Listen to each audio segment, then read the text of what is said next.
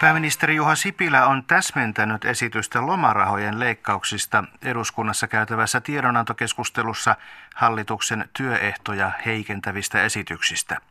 Juha Sipilä yritti hälventää yrittäjien huolta sellaisista aloista, jotka eivät tähän mennessä ole maksaneet mitään lomarahoja.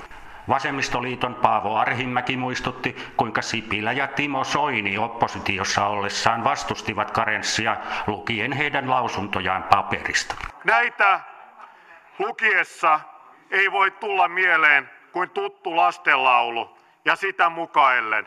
Kas näin heiluu takki ja takki heiluu näin, kas näin heiluu takki ja takki heiluu näin. Tähän hallitus vastasi, että Kuului aitasta kananpojan aivastus, jala jalla jala jala vei. Oli raukalla lapsi halvaus, jala jalla jala jala vei, jala vei, jala vei. Ja toisesta hallituspuolueesta, että Kolme pientä elefanttia marssi näin, aurinkoista tietä eteenpäin.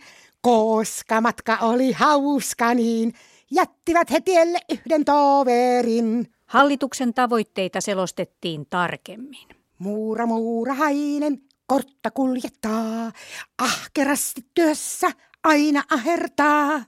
Valmis on kohta, keko komeaa, muura muurahainen kortta kuljettaa.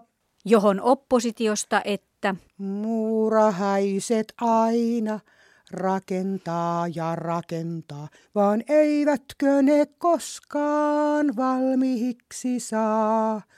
Maailmassa monta on ihmeellistä asiaa. Se hämmästyttää, kummastuttaa pientä kulkijaa. Ja sitten konsensuksen hengessä kaikki yhdessä, että Liru, laru, laru, moni turha poruratki riidaksi muuttuu. Löpö, löpö, löpö, se on ihan höpö, joka leikistä suuttuu.